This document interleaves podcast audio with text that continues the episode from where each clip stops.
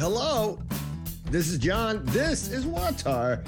This is WAWTAR Conversations with Graham Pardun, a poet that, uh, well, Paul Kingsnorth, Martin Shaw, and others, including uh, Rod Dreher, call one of the most important poets of our current moment. This is Graham Pardun, author of Sunlilies, and this is one of our conversations on WAWTAR. But first, Greg Gilbertson and the gang up in Wisconsin singing and bringing you in with some Gagi Marjos. Grandma, uh, where we met in Minnesota, then we talked, and then I found out you had this great book, and that you're kind of famous in your basement. Tell us about uh the Sunlilies and um maybe two seconds about yourself. That'd be great. Yeah, it's it's only gonna take two seconds to explain myself. Famous in my basement. I think you just explained it right there.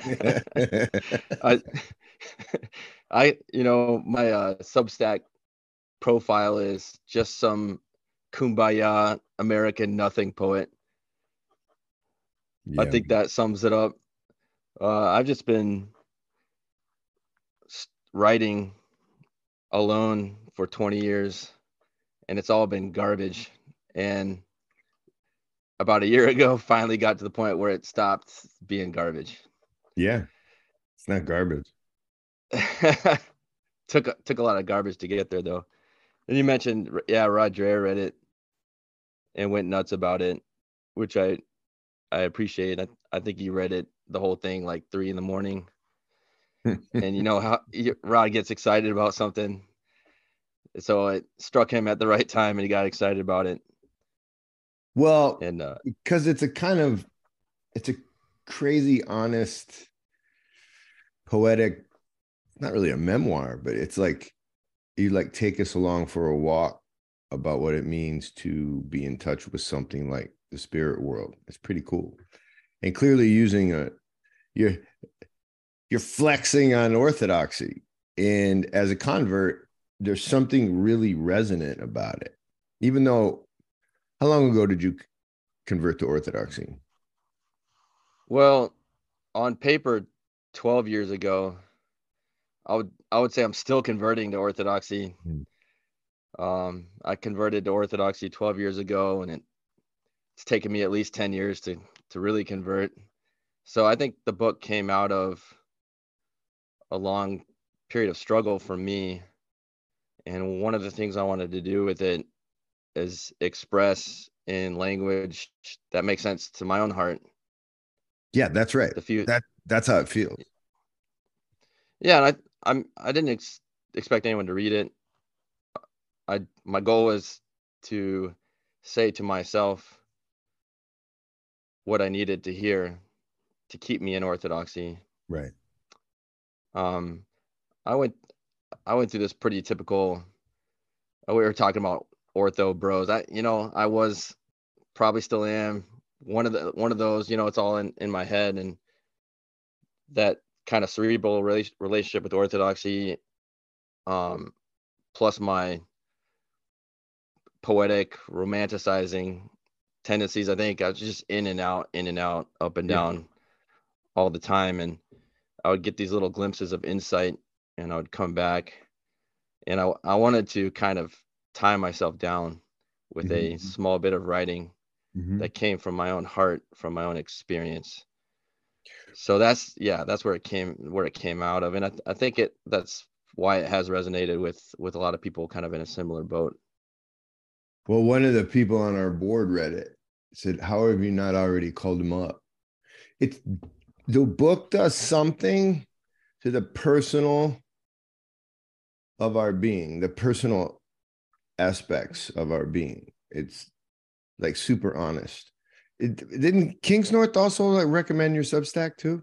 Like, in other words, whatever it is to be a writer, it seems like that's what you are. So tell me what it is to be a writer and an ortho bro. And for people who aren't orthodox, people who aren't orthodox, maybe we need to define ortho bro because it has legs in this internet corner of the world. How would you define it? Well, when when we were talking earlier, um, you you were talking about, um, you know, you, we met in the church in Minneapolis, and and you talked in in your last conversation, uh, with your brother about this this thing that happens, which is, you know, a bunch of dudes around you, and they're excited about your show and what you're doing online, and um, but what I got from that is you're talking about a lot of times it's it's very you know up in the head, mm. and there's this kind of um, yeah. I mean it's it's it's cool to be orthodox. You know, you grow a beard, your, beard's awesome. My beard's awesome. It's it's you know like you start getting in better than my beard. By the way, both of our beards are way better than my brother's beard. Like that's not even that's a true. beard. What is that? Yeah, that's Lord. That's true. That's true. It's tough beard. um, but there's things you get to do when you when you convert to orthodoxy and you get and you're excited about them and you're you're kind of in this um in this new cultural world that is easy to be enthusiastic about and it's it's uh, a place where you can bro out with other bros about it. Um and what's but, what's what's the i mean i think i was in the same space.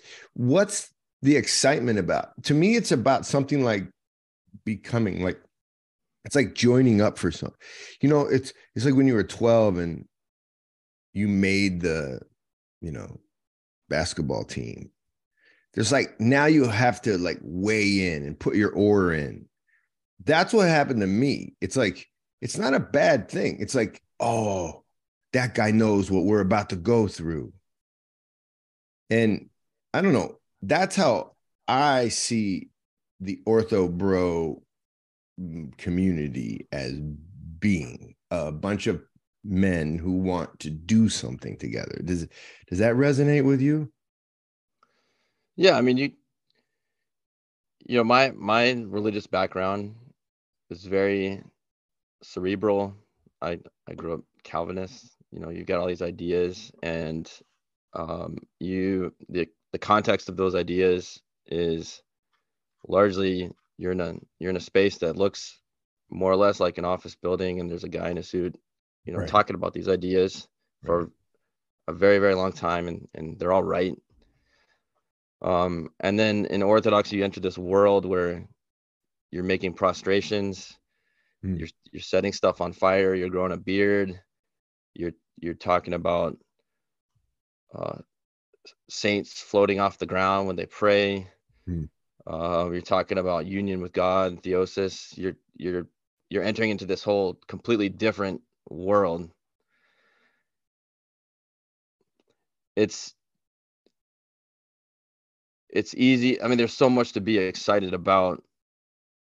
If there's no if there's no suffering in the heart, though, it can hmm. be a it can be a bunch of stuff to get excited about.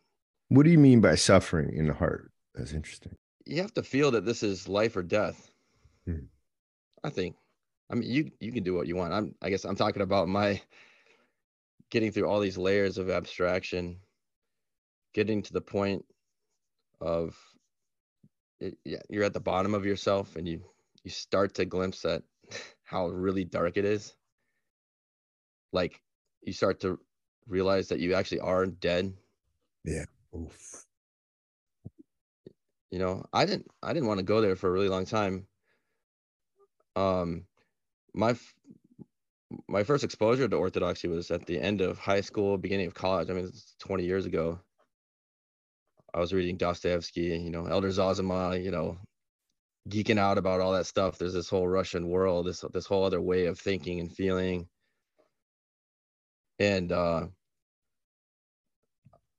i was in and out of churches for orthodox churches for 10 years you know in that post college period. It, you know that the beauty of the liturgy awesome sign me up for that. The correct theology yeah i love being right that's great sign me up for that these cool people um i love them but getting down to the heart and confronting the the death inside like whenever it got to that i was out of there uh.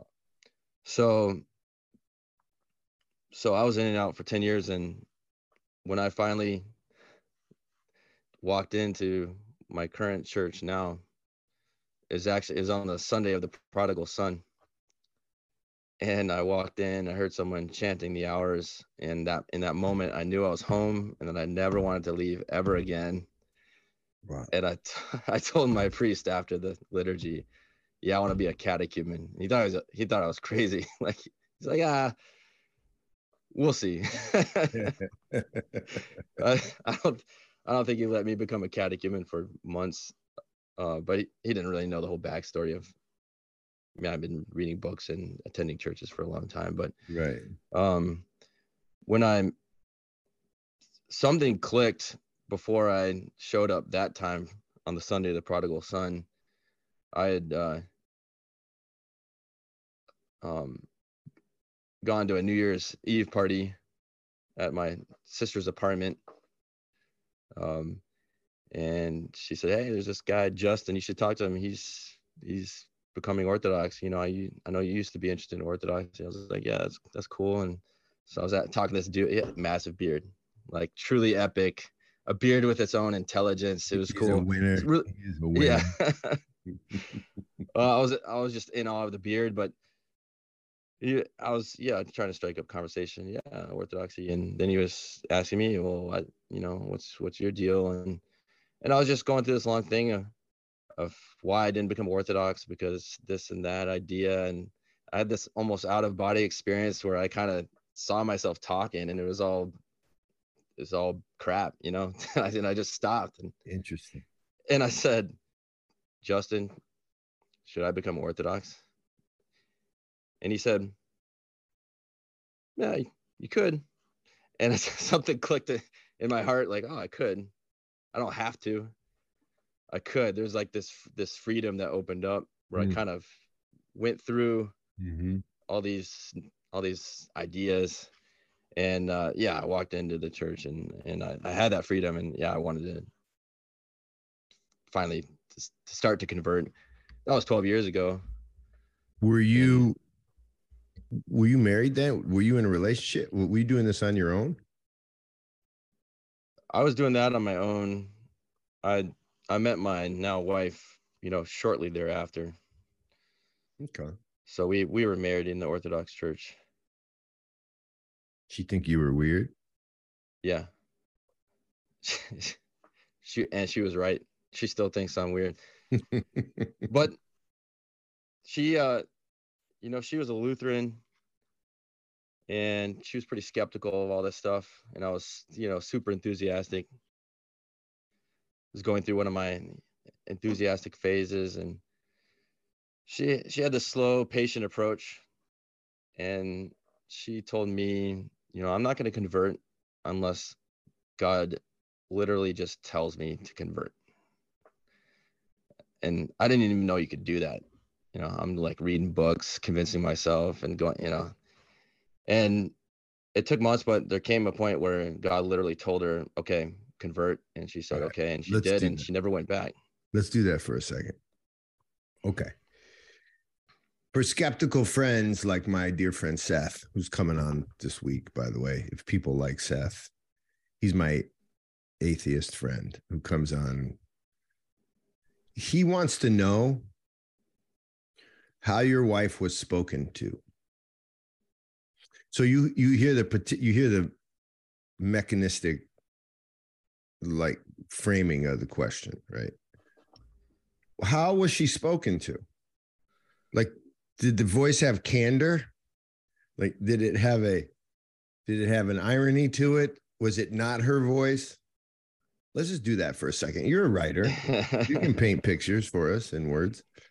What do you think? I, it's not really relevant what what actually happened to your wife, but what is the voice? What is that thing? Yeah, that's a good question. I mean, yeah, it's not something you're gonna replicate in some other, you know, setup. Like the voice has this kind of tenor, and and then you can you can uh, you can pick it up on the mic later, and yeah, that's the same voice. Um, well, I don't, you know, how would she? My wife? Yeah, I don't know. How about let me tell you this instead. because I, you know, I don't want to speak for my wife. That's as Sure. much as she told me, and it's like these things you can't really put into words. I was so. I'll, let me just switch gears to a parallel experience. Sure. That was my own experience, so I can talk about it. And It's the still- same. still- It's the it's same. I just want to investigate this voice thing. yeah, yeah. Um, so uh, for ten years, I went through these cycles of total enthusiasm, and then would drop and be cynicism and, and despair and um i was going through one of the low periods and in particular during this period i was just judging everybody at my parish you know that guy's not serious. That guy's not serious. Look at that guy. This guy's definitely not serious. That guy's beard is cool but you know it's a mask. He's, he's not serious. You're just judging everybody. Um and it was a dark time you know. And one sunday morning for about half a second out of the blue it was like everybody's heads were on fire. And if you were to take if you were to take a photograph of it you wouldn't see that but it it it wasn't my imagination. I know what my imagination feels like. And it was just a brief it wasn't sentimental. It wasn't like you know everyone's full of the divine light and i should really mm-hmm. accept that. It wasn't it was just all of a sudden bam everybody's heads are on fire. It was like the burning bush. They were burning but not getting burned up. And then that was it. And then i and then you know the scales fell off my eyes. Like these people are beautiful Hmm. and they're doing their best and everybody's just struggling on the orthodox path. And they're they're wonderful and eternal and and full of god. And i should stop judging them. Wow. so I don't know what I would say to Seth about that. Um, I wasn't expecting that or asking for that. Uh, I guess it's something I needed. Um, Is it like an yeah, I imprint? can't put it into words. It's like an imprint. It it it was. I think of, I think of like when I get up from the couch, like my arm has the imprint of the couch. It's not as if I ex- was aware of the experience. It's like left with me. I've had. So, I can say a similar thing that happened to me, but without going all the way into it. My first time in Orthodox Church, I was humiliated by a, a yaya, well, a matushka, and she was saying things to me that made me look suddenly at the iconostasis as a protection, because I was there to meet a woman and she was cute and I was yada yada, and she yelled at me to stand up and face forward. And in my humiliation, I suddenly was presented with the iconostasis in a way it it looked like um like do you know like when you go to a Chinese restaurant like in in the Bronx or I don't know, pick your neighborhood in Minneapolis. And you there's all the food back there, but you gotta like go through a window and talk to somebody. But you really want those delicious chicken wings to come out from the Chinese restaurant. This is how I used to eat in the Bronx. The people out there who know New York know what I'm talking about. That's what the iconostasis was. It was like suddenly this deep barrier to something delicious. And I don't know what that was.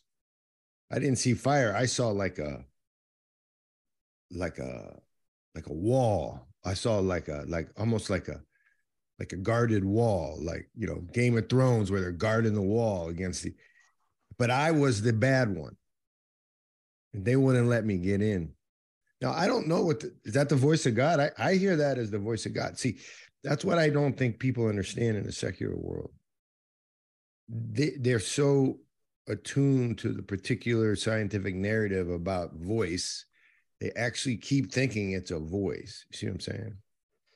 Yeah, you, God's not an ego, not a big ego in the sky. You know, um, in Orthodoxy at least, we're we're taught that if you hear voices, you know, don't don't listen to them. It's not a voice in your head. Well, that's voices in your interesting. head. That's you know? Graham. That's really interesting.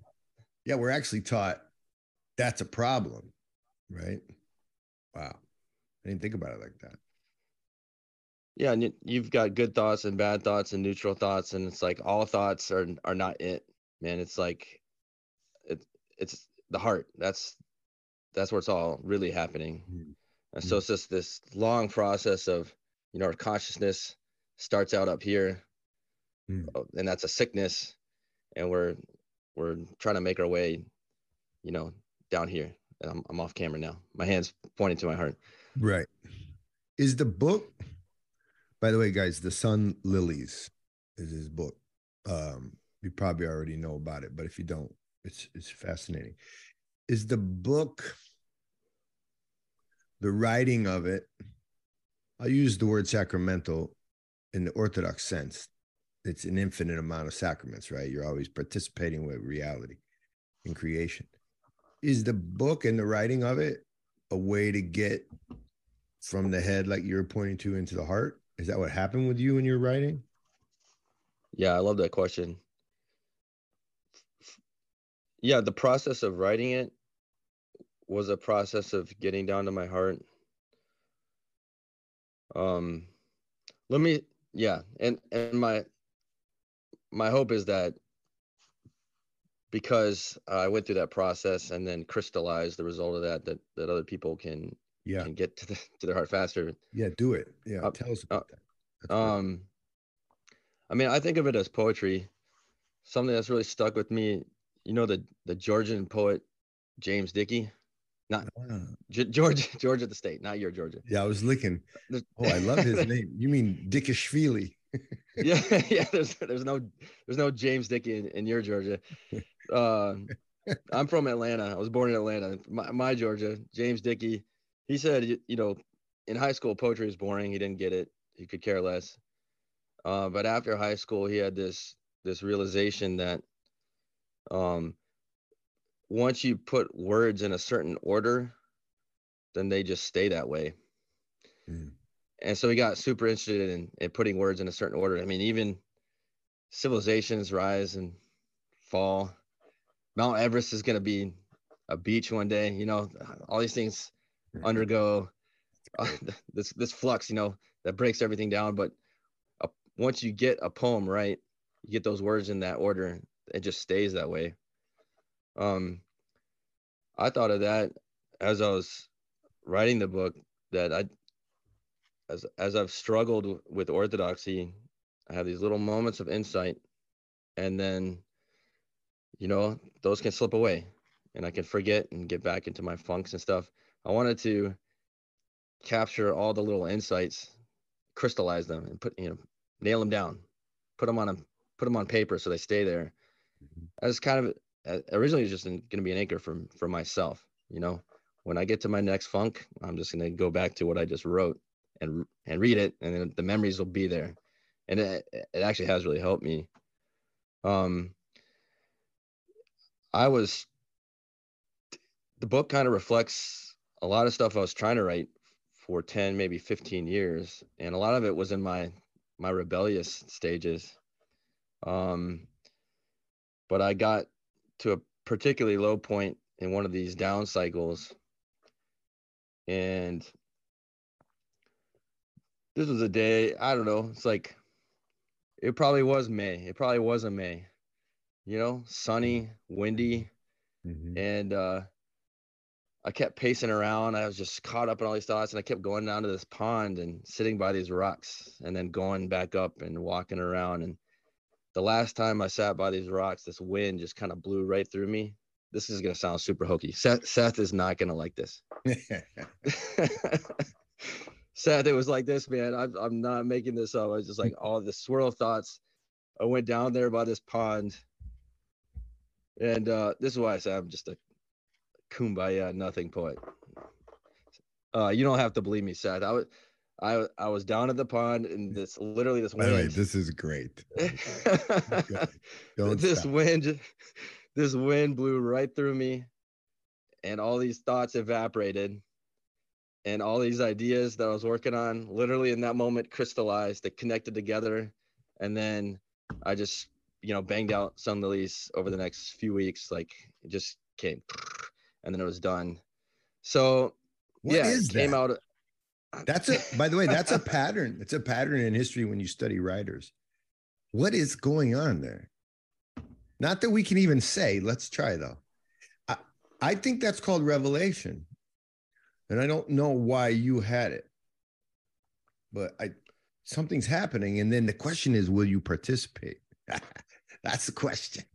Will yeah. you go and participate? Because I think all of us have that. Rev- the question is, will you go and sit down and write that down or embrace your loved one? Because I think we've had, I'm, I want you to go back to the story, but I think we've all had that moment where it's just like, oh my gosh, it's coming together. I have to go ask Jimmy for forgiveness because I see it now.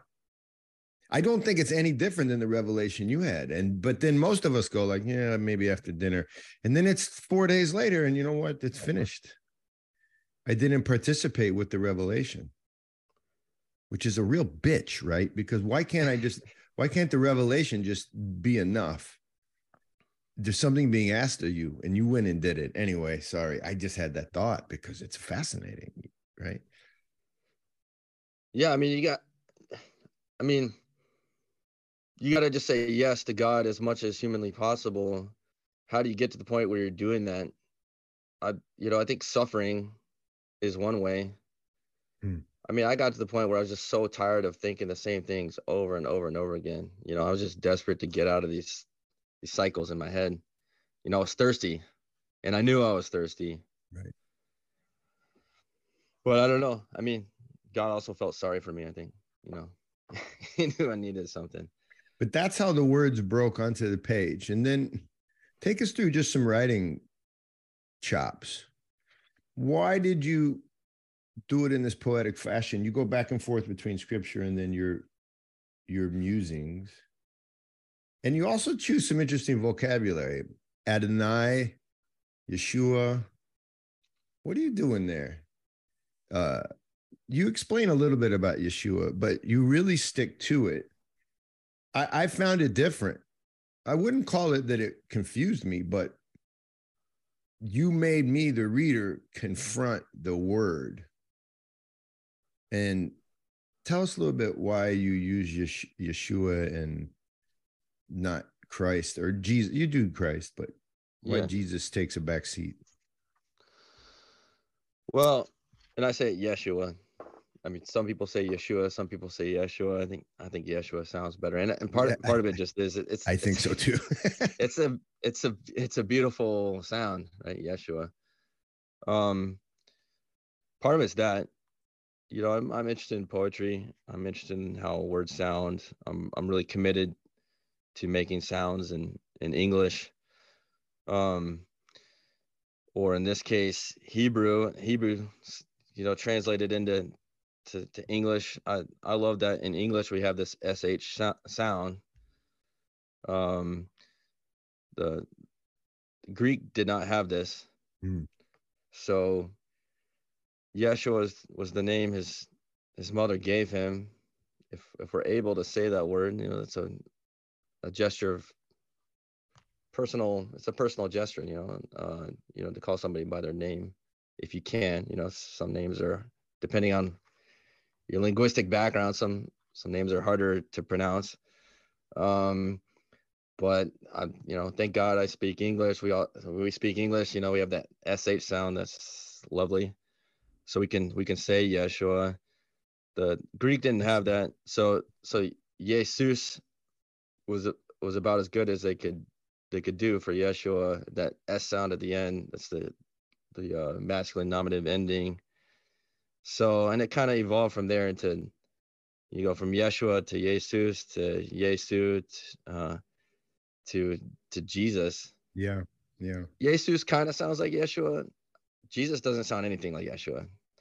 Um, and I I don't think he has a problem with it, but if it's possible to to call him by his name, then we can do it. But part of it, I would say, large part of it is um people have all kinds of baggage attached to the name Jesus.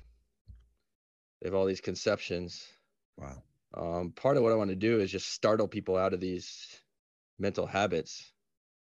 Like you might think you know who Jesus is, but if if you're forced to encounter Yeshua, you might you might be open to hearing something different. That's right. that's my hope. I want to do that with a lot of words. Um, I'm going. Okay, this is straying from Sunlilies. We'll we'll get back there maybe. But uh, I'm I'm working on versions of this of the of the Psalms on my Substack now, which you know I don't know Hebrew, but it's it's fun to learn Hebrew.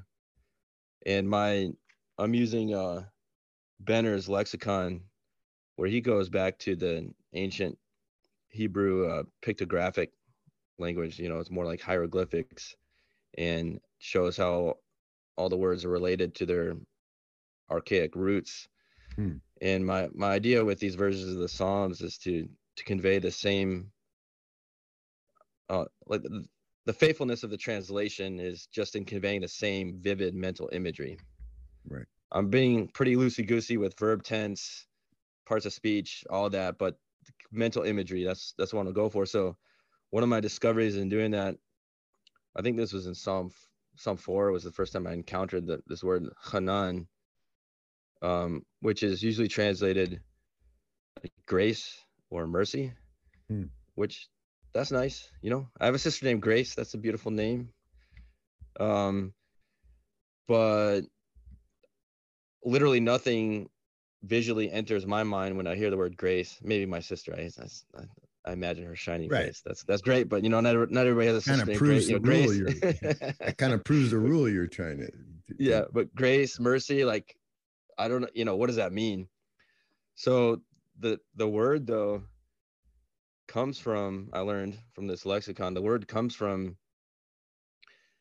It means the way in which nomads would circle their tents around at night to create this protective space inside where you're at home even though you're on the road.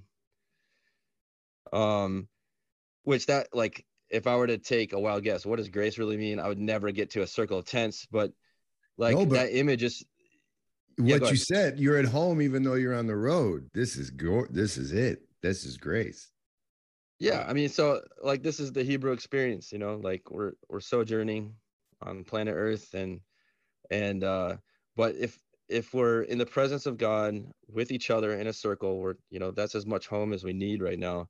So i so when i when i translated i don't think it's quite a translation. When i did a version of that psalm um instead of you've given me mercy I, I said You've placed me within the beautiful circle of your tents, your hidden place of compassion and serenity.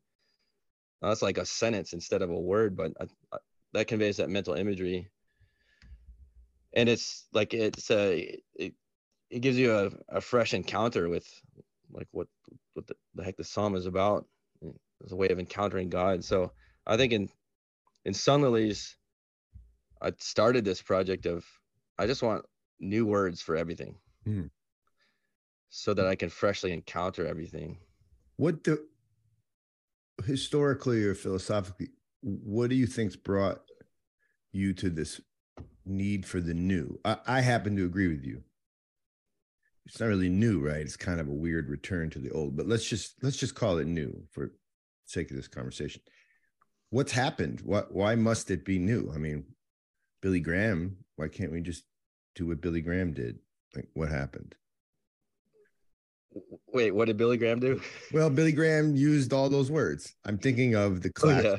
classical Protestant. Thank you for clarifying my weird question. How did Billy Graham get into this?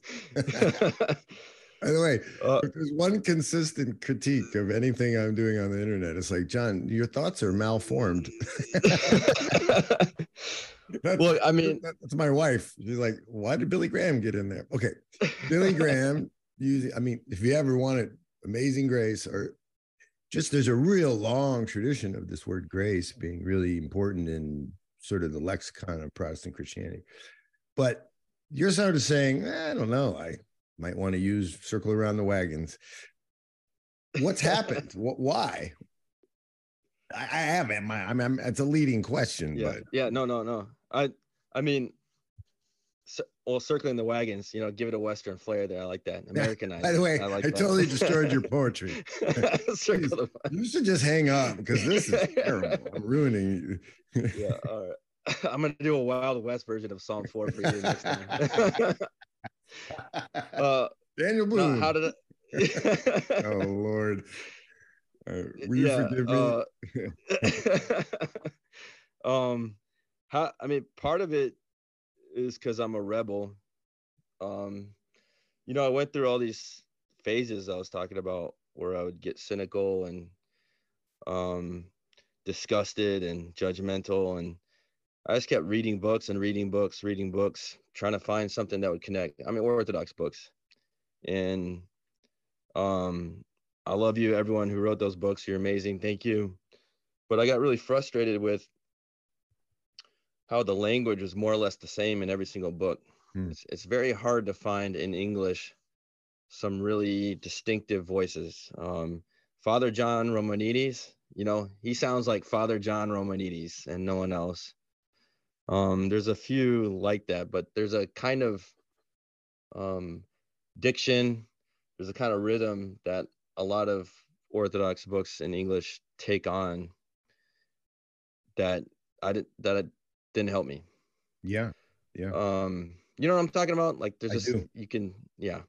So I got that was frustrating, and you know when I'd find someone like Father John Romanides, I would I would latch on to, you know, uh, uh, Metropolitan Hierotheos. oh, You know, great. yeah, you know, great. thank thank God for him. You know, um, so there's a there's a few distinctive voices out there, and that is when I encountered those guys that I you know they would what they would say would penetrate all these layers of nonsense that I was swirling around in. So, um, but nobody quite spoke the language of my heart. So Mm. I wanted something that I could hold on to when I went through these phases, but it would have to be language that went directly to my heart. So I so I decided I had to write something directly from my heart. Yeah, yeah, yeah, yeah. And you did. Yeah. It's there's almost nothing there at all, but I it's it's what I wanted to say.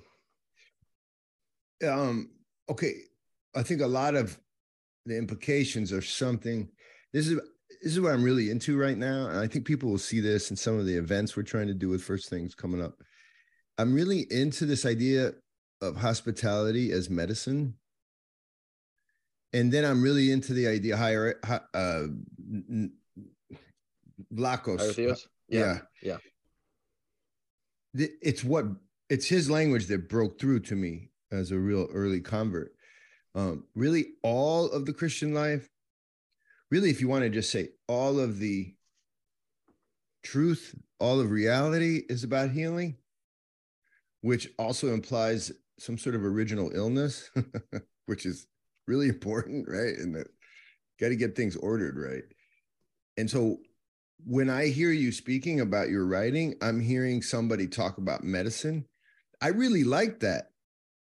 I don't hear that as a Freudian, like, oh, he needs his, oh, he's trying to heal. Oh, that's, it's not real. It's just real to him. I, I think all of us, in the church is the ultimate example of a doctor. We're all looking for a doctor. And to me, that your writing provides some sort of medicine. I'm really into the idea that hospitality, like you give us the words, but man, I want to give the food. And it comes out of my experience in Orthodox countries. They almost know nothing about how the Trinity operates, except for here's some really hot steaming food that I'll make for you again at any time that you need it. That seems like a Trinity right there. and I just love the idea of being healed as per our faith. And I see it over and over again manifest in different ways. And I think your writing is a type of healing. Does that make any sense? Yeah, definitely. I and you know that third chapter, uh, the communion of love. I try to really emphasize this aspect that you're talking about of table fellowship. Um, literally sitting down together, Mm. breaking bread together, in in the human body, which is a way of overcoming barriers. You know, um, get a bunch of people who sh- shouldn't be together, put them together at a table, and let them eat food that uh, is nourishing, f- flavorful, meaningful from from you know prepared from the heart. Those barriers are healed just by the act of eating. You know, we we are bodies, and eating is is one of the most intimate things that we do, and we, Yes. we do it we do it together, Yes. and that's Going that's inside of us. The food is entering us, not unlike sex. May it be for our healing, man. Think about that. Wow. Yeah, I mean that's um I mean the Eucharist is obviously the center of the Christian life. Where there's a reason why Yeshua made this the center. You know, the, this is my body. Eat this. Don't don't look at it. Don't Right, think right. about it. Right. Eat it. right, It's got to go in you. Um, and that's that's something we we do together.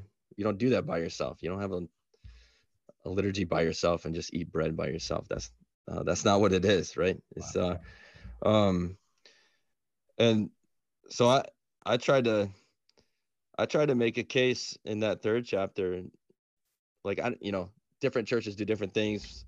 We call it a coffee hour after the liturgy. I'm like, don't call it the coffee hour, call it the agape meal, and then make sure it is the agape meal you know this is this is not something extra that we do after the liturgy like okay well let's hang out now. This is the culmination of what we're doing. We, we go through the liturgy together. It harmonizes us with each other with god and then we go eat together. Mm-hmm. This is gosh man. And so i've been orthodox how many years? And do you know even last sunday i left right after. I didn't even go to the meal. And shame on me isn't it interesting even even when you know all the lessons you still sort of want to default to something like an inherent desire in, innate there think not good just because it's innate. It might be a bad thing that's innate. Yeah, you you're helping me.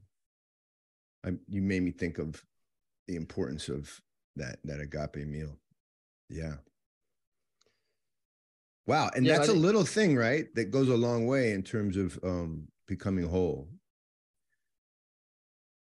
oh yeah and i really i don't know how to communicate this yeah this this is what i'm working on on my substack now i got this crazy four part series called the gods of the, the future will be machines but but it's really like partly or largely me railing against um digital screens their infiltration into the orthodox life. Uh I, talked about live streaming the liturgy as kind of an anti-communion you know um but one thing i haven't talked about yet is uh part of what makes the agape meal or what should be the agape meal difficult is I, at least i don't know what your church is like i imagine many churches are like this you know it's like we get the get the liturgy over with and then rush downstairs and it's like okay it can be on the my phone again Mm. and I, and you know that disrupts communion. We've kind of lost. I mean, I think if we're breaking bread together and being intentional about making eye contact and sharing our lives with each other. I mean, you remember that when people used to sit down, For sure. how was your day? you know, like just basic stuff, which generations of people are growing up like they just they don't even know what that is. Like, uh, make eye contact and really listen. I mean, I think that's a continuation of of the liturgy, or it could be, or should be. I okay, here's a if guys have been listening to the podcast lately, I don't know. I can't get away from this idea. I think what you just described, the inability to do that, which I participate in, so this is not judgment. Well, it's judgment, but of all of us. I think that's actually the outcome. It's the result of a type of anthropology being taught and imbibed by us Westerners for 300 years. And it's the anthropology that what I sit in front of at Trapeza is a slab of meat, sort of that came up out of the the goop and is destined for for the ground. What I mean by that is is there's nothing unique about you that makes me or that that moves me toward you in a unique way as if I was communing with with eternity. I'm actually taught it's not that. And I I mean me. Like I am I took that in for 20 years studying what a human being is. And so I think it's really important that we, we every one of us listening should go right now to the school district or to whoever district that that and ask what is a human being and how do you teach it in your school? Good luck by the way. First of all they'll think you're crazy but think of the question though graham. What's a human being? Because everything every implication about life is going to come out of that that answer and shame on me for not even recognizing within the corridors of my own temple what a disaster and i left in order to i don't i forget what i was running in errands or some garbage I left in order to do my thing, and I left people with their heads on fire. I left the vision that you had of people with their heads on fire. In other words, people communing with God. Think about that. And I think that's a the outcome of a type of cultural, I don't know, education. We got to stop. We got to stop telling little people that that's what we are. That's why I'm so on this evolution train. Evolution as an anthropology is disastrous, disastrous, like atomic bomb disastrous. What do you think about that? Disaster. Yeah, I mean, yeah, the ideology of evolution. I'm I'm with you there. The the we are nothing but kind of train of thought. Um, I I think I I think there is something redeemable about that line of discovery, which is there's a way in which our bodies are connected with the bodies of everything else in the world. Um, that's the little thing that I want to keep from evolution, not the we're pond scum and we're, you know, we're just random, accidental, complex and kind of nice assemblies of atoms, but it could have gone a completely different way. Like that, that's nonsense. Um, but the idea that our bodies are all connected to each other, um, I love that.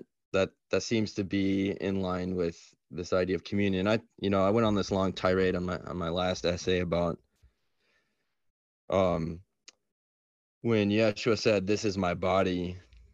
When he said that about the bread, bread had a pretty different meaning than it has today. Mm. Then people knew directly from direct experience that bread is a kind of grass. You know, it's coming out of the ground. Um, that the seeds of that grass are knocked off the grass and then uh, ground up by hand, and um, you you bake it by hand in in clay ovens that you form by hand. Um, and we're our our bodies are from the ground. That Genesis says. So we're we're like these mud people touching the mud, touching the grass, eating uh eating it, becoming it. And and Yeshua saying like this is my body. You know, he's he's uniting himself to this this whole like uh this web of all these uh, this web of relationships. So I, I want to keep that part of evolution.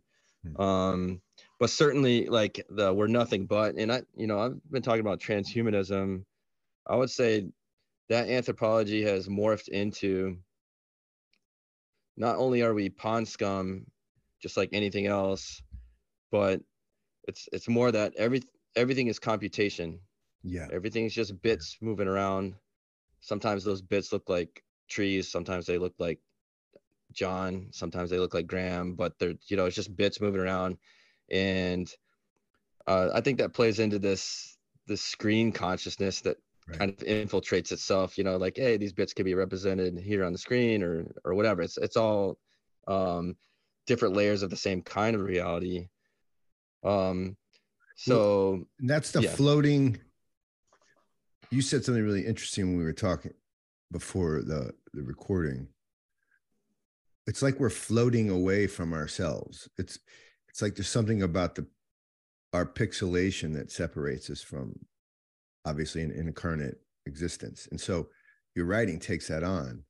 I know you've been, and that's why we get to the idea that maybe we shouldn't pixelate or whatever the word is in the data world, in the tech world. We shouldn't do that to liturgy, right? We we should not do that. But we're doing yeah, liturgy. Yeah, I, I said it. Um, it makes no sense to celebrate the incarnation of God while collaborating with the disincarnation of ourselves. Um, yeah, the, the liturgy is something you do in the body. You don't have access to the liturgy through through the internet. You have access through your human body, which which is an image of God. Hmm. Um, it's a the the body is a, a manifestation, a revelation of God. You know, we we all have our heads on fire. We just we're just blind to it. And yeah, I think we should take that very seriously. Let's come in our bodies and gather in our bodies to do the liturgy, and then let's let's take the meal seriously too. This this is divine human, like divine human communion in the body. Uh, we're gathered together. We're the images of God uh, to one another and for one another, and we we consume the world as we eat. We're eating the world that God made. Yeah. For us, and we shape that world for each other, and we and we we do that. It is intimate. Okay, but I'll push back. I'll, Great. I'll, I'll drink more coffee. All right, good. You drink your coffee. I finished mine. I'm hyped. I'm hyped. um, you're a luddite. a awesome. luddite, dude. You're such a luddite. Like, catch up, man. Let's go. What do you say to that? Come on, man. well, I, yeah, luddites um put monkey wrenches in um factory machinery. I'm I'm not doing that yet. Actually, you're on the uh, internet right Thank God for the internet, man. I love the internet. Uh, is it something about the hierarchy? There's something liturgy is different than what we're doing, right? Yeah, right, right, right. Yeah, I'm I'm I'm all for um representation of reality and asynchronous communication. I mean, you know, I write so i i represent my my state of mind i represent the world i represent the state of my heart in black symbols on a white page yeah. and i okay. i i try you know i try to transmit that to other minds um i think there's a place for that i don't think there's an ultimate place for that necessarily i i don't think i'll be you know in in the the kingdom of god in its fullness i don't if i'm still writing books that's that's a problem. I mean, That'd be interesting. You know, I hope not. You know, uh, it's it's a means to an end. It's it's medicine. Um, actually, Plato literally called it uh, the the technology of writing. He called it a, a pharmakon, uh, which we get the word pharmacy. You know, yeah, it's, it's a it's a it's a poison that is medicine if used in the right amount at the right time.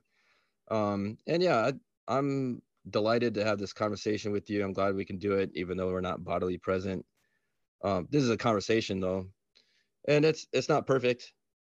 Um, there's some body language stuff that we're that doesn't come through. There's uh, you know this would be some, better like over a cigar or whatever, like sitting next to each other. It would be better. We can yeah. say that, right? Yeah. Yeah, but it's but it's pretty good. You know, um, the liturgy is something entirely other. You know, the, the union of God and man in this in this dance that connects with the way the whole universe is moving. It's it's something totally transcendent and earthy and bodily at the at the same time. So I, I think we want to say the liturgy is a, a sacred space that we don't mm. violate with our simulation technologies. We can let's have conversations with each other. Let's let's let's go on podcasts. Let's do that. That's great. Thank God. You know, let's let's use that technology while we have it. But but the liturgy, let's let's keep it sacred. Yeah. You used to be uh and I had this conversation and it was really a running debate with my brother. Um for a number, a number, a number of years, which is when you hear what I, the debate was, it, you'll find it ironic. I promise. Is um there was an argument in our household with my mother and father and us that something like television as a techne as a medium itself is irredeemable um because uh, the pixelation the distance between the reality of what's being created and my own imbibing of it all that right? It never sat well with me. It sat okay with my brother. And that was the debate.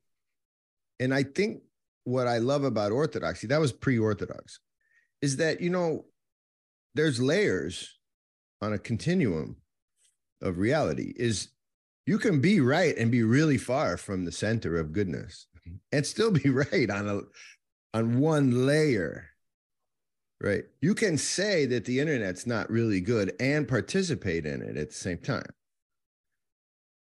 As long as the awareness is there that you know that you're at this point in the on the continuum. You don't want to confuse the point right? If you're trying to go you know 50 miles an hour and you keep calling 20 miles an hour proper that's the problem. But if you know you're going 20 you can get to where you got to go. And what i like in orthodoxy is it doesn't have that puritan this not that. At the same time it's a danger right? Because you can get lost. You can get lost. And i think my brother is the guy who's trying to really he's really trying to put up defenses all the time. Don't go over there it's not proper to me. I don't I, I don't like fences you know what i mean? Like i'll go over there and then get hit in the head and come back and then i'll tell you yeah maybe. And i find your writing is it's an invitation to all the beauty with but no it's cool. It's not a lot of fences. I don't know. It's very inviting writing. And and I get why you wouldn't want to encourage liturgy online and still be able to do this. I really understand that. It makes sense to me.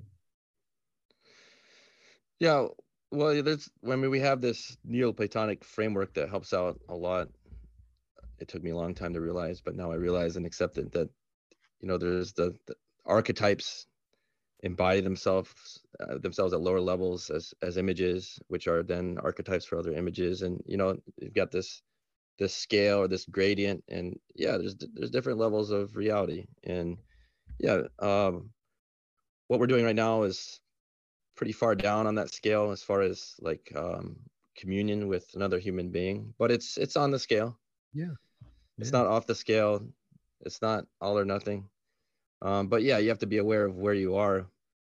Um, yeah, I, um, I appreciate what your brother said about you got to put up fences, but that the point of the fence is the life inside the house that you're protecting with the fence. That's like, right. right. He said that right. Yeah. I, you know, like you gotta live inside the house. So I, yeah, I, um, I think Sunlilies is is pretty groovy. It's pretty relaxed. I I'm glad to hear you say is welcoming. I thought maybe some some non-orthodox people would get something out of it too. Even non-religious people. Um, it offers a way to engage a little bit without getting caught up in maybe all the political stuff. And I it sounds like that's that's been true that um, non-orthodox people, even non-religious people, have gotten something it's, out of it. So it, I'm it's glad real. about that. It's real. Yeah. The book is the book's a real beautiful offering. Let's let's end with this question. You got kids. Um, you got a beautiful family. Uh, what do you hope for in the next? Let's just say you live sort of like what a human life looks like. I don't know. You die when you get old. What do you what do you hope to see? Writers writers help us to see things. What do you hope to see for this country we live in or this world we live in by the time that you're ready to go? What, yeah.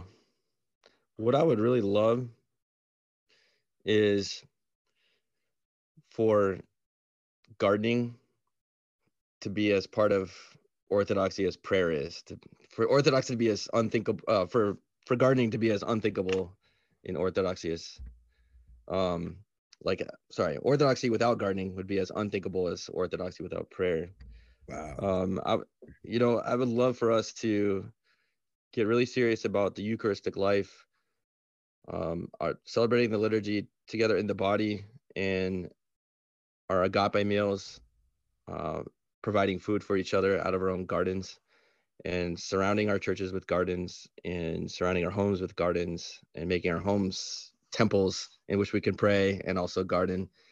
That's kind of my uh, big dream, which I I just described in my my crazy essay, the the Lily Archipelago. Um, that's what I would love. I we're we're building a house in the woods. We got 40 acres of land up up north, building a tiny little timber frame house. Uh, got a chapel out there in the forest. Our priest friend of ours from up north comes and celebrates liturgies. I'm hoping to embody this vision I have there in a place where I, you know, God willing, I'll have freedom to do whatever the heck I want to like implement that kind of reality. And I hope my children will be able to keep that going. That Graham, that's great. That is a great, I wouldn't even call it a curveball, but it's beautiful. Unfortunately, the last time I was in a garden was when I was doing this work in Africa, because those cats all have gardens. And um, it was beautiful. And also, it was the coolest place. By that, I mean, it was cool. It was, it was, the temperature was lower. And in the Sahel in West Africa, that was a really nice place to be. And it did have, it did help me remember beauty. Yeah. When you said mm-hmm. garden, I was reminded of those days. Yeah the nice. temple dropped 10 or 20 degrees in, in a garden like that. You know about the the church forests in Ethiopia? Yeah, I do. Yeah, right. I mean, I think that's the future. Wow. Churches surrounded by forests, you know, that's it. That's Eden. You may literally have literally in a sentence explained where we should go. Yeah, because you don't have to know the rest. I don't know how that happens, but that if that happens, why not? yeah, that's beautiful. By the way, it's also possible. I like the I like possible and beautiful. Some of these cats they talk about the future. You're like, what? Are we sure that you're you could even what? Yeah, like if I see one more person go to space, oh my god. I, don't you think it's just some new billionaire is going to space? It's insane. Let them go, man. Just don't come back. Just let them go. Let them go. Space is the most incomprehensible, devilish of all of our desires. I, I, let's go where you can't breathe. I don't, I don't understand. it, it just blows me away. I I used to teach at a residential treatment center. It's like uh these uh drug addicted you know, gang guys. Uh with uh, mental health issues and stuff, and it was out on a on a lake in Wisconsin. It's like kind of a wilderness therapy thing. But this one guy, man, I, I loved him. He loved to eat. He was cool, real simple guy. I was uh I was supposed to be their teacher or something. I was I was doing some. I played a video on. I, I well, it got kind of crazy, but uh, I I think I played like some astronomy documentary or something really boring, and this guy was like, space sucks. say that? I was like, what? But now I get it, man. Yeah, space sucks. I don't, you know, I don't want to go there. Earth. Grow a garden, man. That's not asking too much. That's your garden conversation made me think of the it's literally the opposite idea. and yet we keep wanting to go. It's such a demonic image. It's just odd, but that's not our next podcast. How about that? Okay, here's some of the lilies, guys. But Andrew will put a link to it. Um, and um, Graham, we have a new rule on our dumb podcast. It's really a it's really a foil, you know, for trying to get people to love our work overseas and here at home. Um, at first things, but uh, we have a new rule. It was given to me by Andrew, our editor and the new rule is we can only bring people on that are like super cool and connected and did something that will go across the interwebs. So you're our first test of the new rule. That's how cool you are. Right on. Thanks for having me. I say that with tongue in cheek, but not really, because it's really beautiful stuff you're working on. Keep writing, guys. Check out his Substack. Is there something you want to? What's it? What are you working on right now? You said it, but say it again. Yeah, the, the Substack is Sabbath Empire. I'm I just dropped the third part of a four part series called The Gods of the Future Will Be Machines. Which and this third part is called called the Lily Archipelago. That kind of presents that garden vision uh, within the context of fighting against transhumanism. Yeah. Let's come back and let's talk about that in a couple months. Want to? I would. God willing. Yeah, sounds good. I would. I think it's relevant, and I also I don't think it's one of those internet cries for attention. I, I actually think it's it's relevant. We we should discuss stuff like that. So, okay, we will catch up again, and I hope to see you. I'm I got invited back by St. Thomas Catholic cats out there to come back and talk. So I'll try to bump into you guys again. Your parish sounds good. Yeah. And I just want to tell Seth, you know, we were having major connection issues before we started this podcast, and we just said, you know, oh Lord bless, and it was fine. we actually did do that. Yeah, no, it's true story. And I, I actually was ready to not even do the the, the recording. That's how bad it was. We couldn't get any yeah. leverage. Seth, get ready, buddy. Just matter. that dude, I love that dude. He's coming on this week, so I'll, I'll, I'll tell him that Graham and I had a moment. Okay, sounds good. All right, peace to you, brother. Thank All right, you. thank you. See you, man. Guys, check out Graham. Check out Sunlilies. Check out his Substack. Andrew's got it all in the links www.first-things.org. That's why this podcast exists. Support our guys in the field. Support our podcast by tuning back in, hitting like and love. Please, and also travel with us. Lots going on. Check it out online and look for a new invitation coming out the first week in June to join us in the Florida Keys for the art of the Tamada. This is WAWTAR.